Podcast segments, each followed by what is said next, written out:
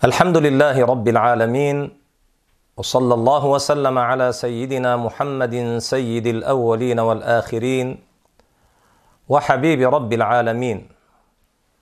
صلوات ربي وسلامه عليه وعلى جميع إخوانه من النبيين والمرسلين وآل كل وسائر الصالحين. أما بعد أحبابي في الله السلام عليكم ورحمة الله وبركاته. ورد عن عقبة بن عامر رضي الله تعالى عنه أنه قال ما النجاه يا رسول الله؟ قال أمسك عليك لسانك وليسعك بيتك وبك على خطيئتك. هذا الحديث الصحيح رواه الترمذي في جامعه وصححه وفيه فوائد جسيمة. الأمر الأول الذي ذكره النبي صلى الله عليه وسلم في هذا الحديث هو الحث على حفظ اللسان فإن أكثر معاصي الإنسان من هذا اللسان. حتى قال الرسول صلى الله عليه وسلم أكثر خطايا ابن آدم من لسانه. فهذا سيدنا عبد الله بن مسعود رضي الله تعالى عنه ارتقى جبل الصفا وأخذ بلسانه وخاطبه قائلا يا لسان قل خيرا تغنم واسكت عن شر تسلم من قبل أن تندم. إني سمعت رسول الله صلى الله عليه وسلم يقول أكثر خطايا ابن آدم من لسانه. معناه أكثر المعاصي معاصي الإنسان من هذا اللسان ولا سيما عند الغضب وعند الخصومة مع الناس. فإن الغضب يدعو صاحبه إلى إنكار الحقائق وإلى جحدها إلى غير ذلك من المفاسد الكثيرة التي لا يحصيها إلا الله تعالى. وروى البيهقي أنه صلى الله عليه وسلم قال إنك لا تزال سالما ما سكت فإذا تكلمت كتب لك أو عليك. هكذا الحقيقة معشر الإخوة والأخوات. قلة الكلام فيها السلامة وهو الشيء الذي يمدح عليه الإنسان. ليس كثرة الكلام يمدح عليه الإنسان وإن كان كثير من الجاهلين يعيبون قلة الكلام. إذا رأوا إنسانا قليل الكلام يحملونه على الغباوة يقولون هذا غبي لا يعرف أن يتكلم. لو كان ذكيا فهيما كان تكلم كان أكثر من الكلام. لكن أهل الفهم أهل الحكمة أهل العلم ينظرون إلى قلة الكلام. فمن وجدوه قليل الكلام كان عندهم محل حسن الظن. وأما الجملة التالية المذكورة في حديث عقبة بن عامر رضي الله عنه هي قوله صلى الله عليه وسلم وليسعك بيتك فهي أمر بأن يقنع الإنسان بما رزقه الله. وليسعك بيتك أي يقنع بما رزقك الله. فهي أمر كما بينا بأن يقنع هذا الإنسان بما رزقه الله تعالى والا يلتفت إلى ما في يد غيره.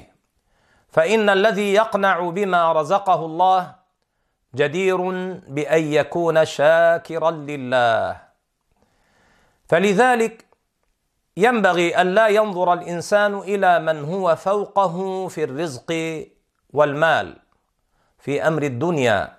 إنما عليه أن ينظر إلى من هو دونه ينبغي أن ينظر إلى من هو دونه حتى يبعد نفسه من الطمع ومن أن يحسد الناس على ما أعطاهم الله تعالى.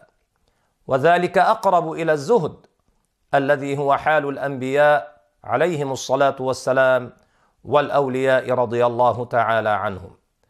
فقد كان رسول الله صلى الله عليه وسلم يأتدم أحيانا أن يجعل إدامه الذي يأكل به الخبز الخل وحده. أي كان لا يأكل إداما غير الخل إذا لم يوجد في البيت إدام غيره. كان يكتفي به وحده يأكل الخبز بالخل من غير أن يكون هناك دسم لا لحم ولا غيره.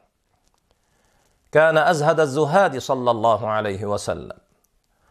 وأما قوله صلى الله عليه وسلم وابك على خطيئتك فهو البكاء من خشية الله.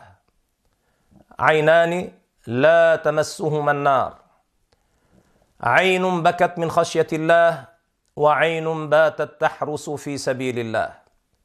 فالنبي عليه الصلاة والسلام في حديثه هذا يوصي بالبكاء على المعصية على الخطيئة. قال عليه الصلاة والسلام وابك على خطيئتك. المراد بهذا الحديث البكاء من خشية الله البكاء ندما على المعصية. هذا البكاء يحبه الله ويحبه رسول الله صلى الله عليه وسلم. وابكي على خطيئتك معناه أنه يجب على الإنسان أن يتوب من ذنوبه إن كانت كبيرة وإن كانت صغيرة وأن يلزم نفسه محاسبتها على الذنوب أن يحاسب نفسه قبل أن يحاسب. فإن الله تعالى يقول يا أيها الذين آمنوا اتقوا الله ولتنظر نفس ما قدمت لغد واتقوا الله إن الله خبير بما تعملون. ولتنظر نفس ما قدمت لغد أي لينظر العبد نظرة تفكر وتأمل ماذا أعد لآخرته من العمل الصالح؟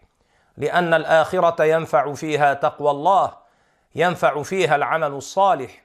يحاسب نفسه قبل أن يحاسب. فالكيس من دان نفسه وعمل لما بعد الموت. الذكي الفطن من حاسب نفسه قبل أن يحاسب وعمل لما بعد الموت عمل عملا صالحا اتقى الله تبارك وتعالى في هذه الدنيا فتقوى الله سبيل النجاة. فالنبي عليه الصلاة والسلام يقول وبك على خطيئتك. معناه أنه يجب على الإنسان أن يتوب من ذنوبه وأن يلزم نفسه محاسبتها على الذنوب. ينظر في نفسه بعد كل برهة ماذا عمل من الذنوب حتى يحدث لها توبة قبل فوات الأوان.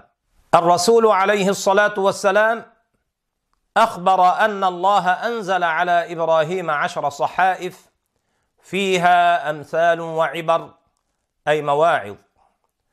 ومما جاء فيها أنه على العاقل ما لم يكن مغلوبا على عقله أن تكون له أربع ساعات.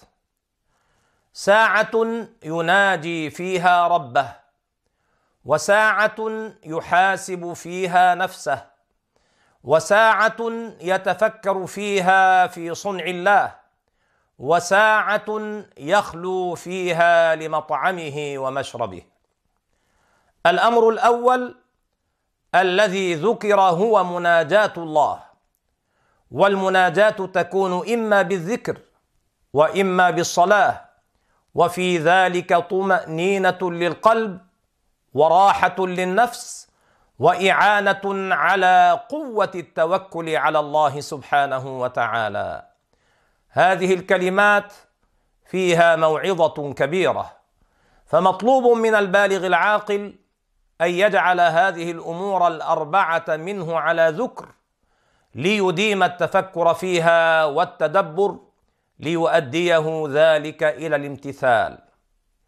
والأمر الثاني أن تكون له ساعة يحاسب فيها نفسه اي يتفكر في نفسه ماذا عملت اليوم من الواجبات وماذا حصل مني من المعاصي ليتدارك نفسه بأوانه فإن تذكر أنه أضاع واجبا استدركه وإن تذكر أنه عمل معصية يتدارك نفسه بالتوبة منها قبل الفوات.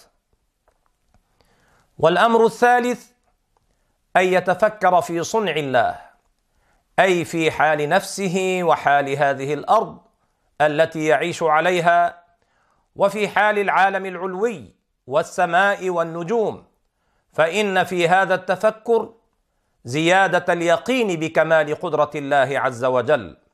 وفي ذلك تقوية الإيمان والازدياد في محبة الله وفيه غير ذلك من الفوائد.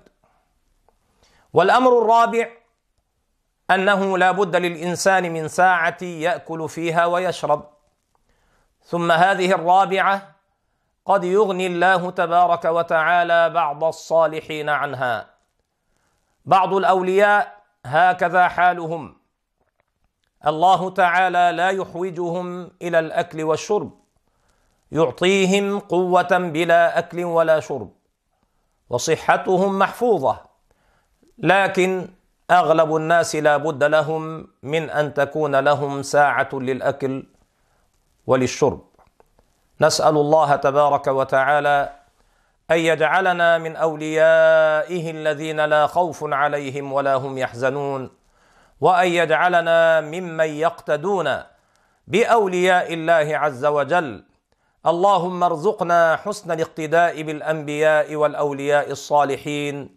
اللهم إنا نسألك العفو والعافية في الدنيا والآخرة. وآخر دعوانا أن الحمد لله رب العالمين وصلى الله وسلم على سيدنا محمد وعلى آله وأصحابه الطيبين الطاهرين والسلام عليكم ورحمة الله وبركاته.